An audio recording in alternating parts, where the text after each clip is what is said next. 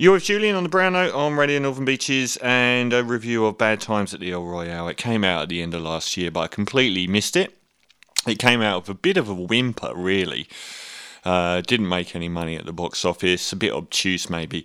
Uh, it's the directorial debut from Drew Goddard, who's uh, worked in TV up until now, and has a very impressive cast. It basically centres on, well, it's been called very much a, a post Tarantino movie, which it is.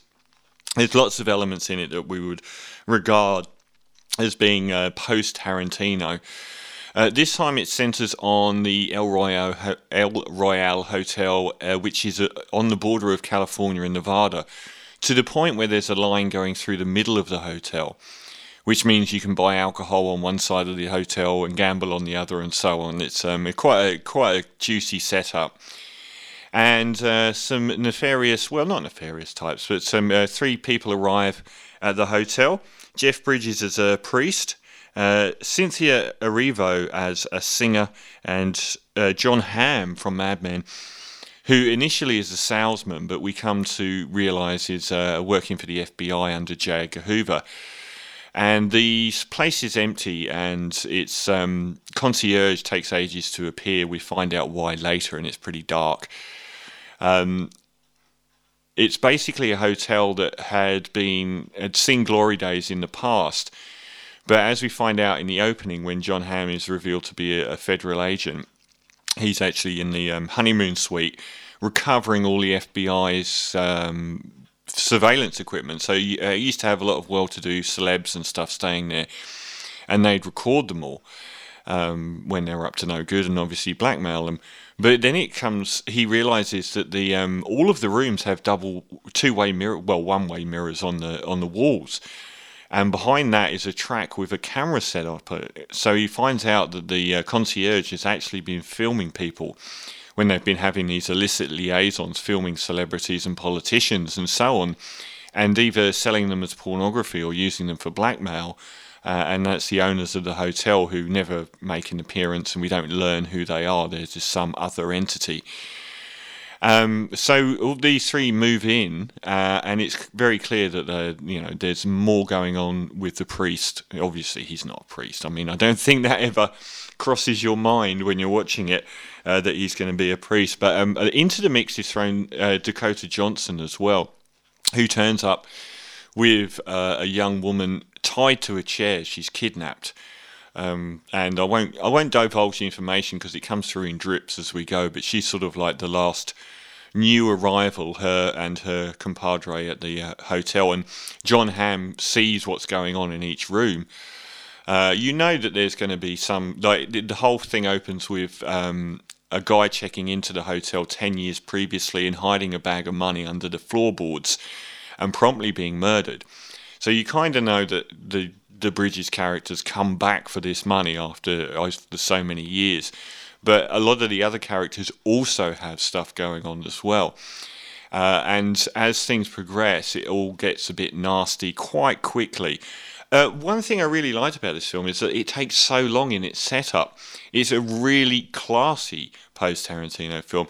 The main three characters all get like 25 minutes or so alone virtually where we get to know who they are and where they've come from. And they have these long lyrical passages that um, flash back to their previous lives or or where we just spend time with them learning to know who they are, which I really liked. It's very unusual in this kind of film. You sort of hit with everyone on the head at once.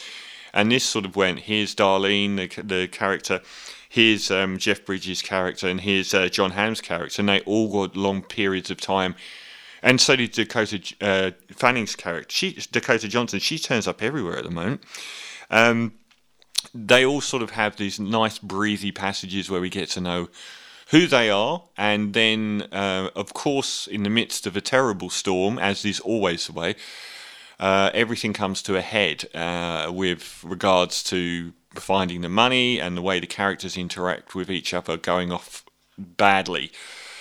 Uh, there's one other element to the film as well, which is Chris Hemsworth, the, the marquee name, perhaps, is a cult leader in this. So, very, I mean, there are elements to this. If you're going to say post Tarantino, it's ironic, I think, that the, the the latest Tarantino film, Once Upon a Time in Hollywood, which I gave 9.5 out of 10. It's my favourite film of the year so far. Lots of really interesting films coming out at the moment too. Um, but it's interesting that that film is only set a few years before this film. So it's actually closest culturally to the Tarantino film, and the uh, Hemsworth character has a bit of the Charles Manson about him as well.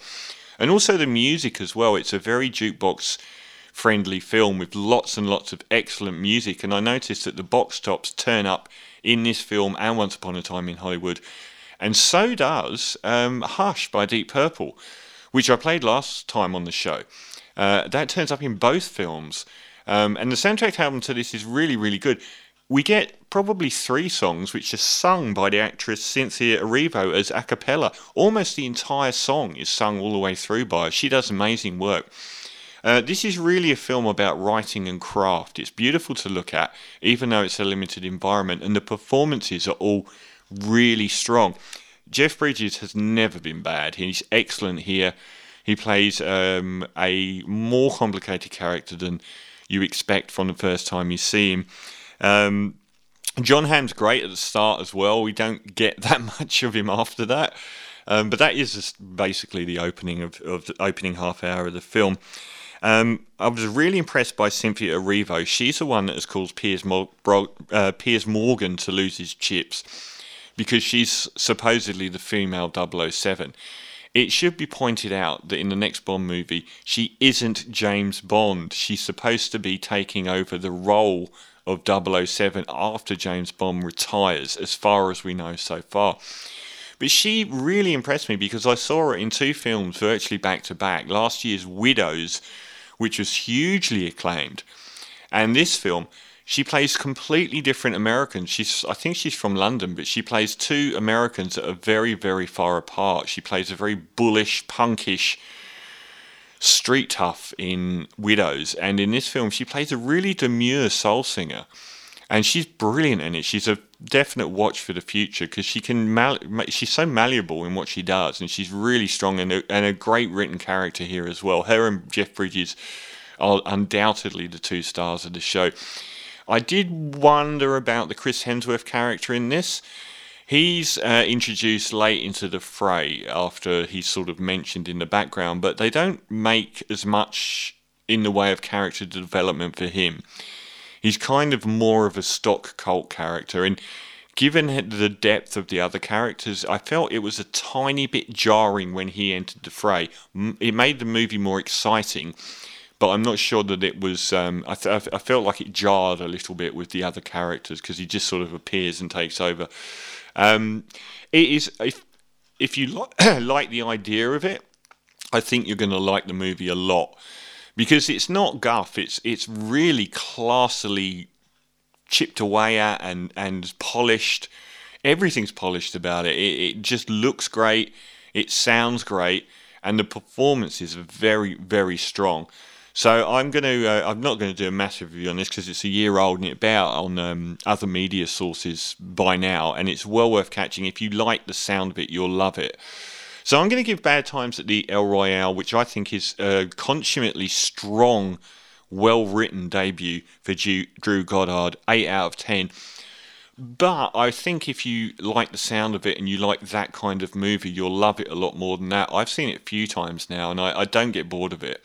It is very long, but it's kind of you, you kind of want it to be because it's so classy and it's all about the characters one on one. It's not an action film, it's about the characters one on one talking with each other and you gleaning more and more about them. So it's welcome to hang around for as long as it does, about two hours, 20 minutes. Um, so yeah, it's a great film, I thought. 8 out of 10 for Bad Times at the El Royale and a good start from Drew Goddard. This is uh, from the film I was just talking about. I should have got something from the. Um,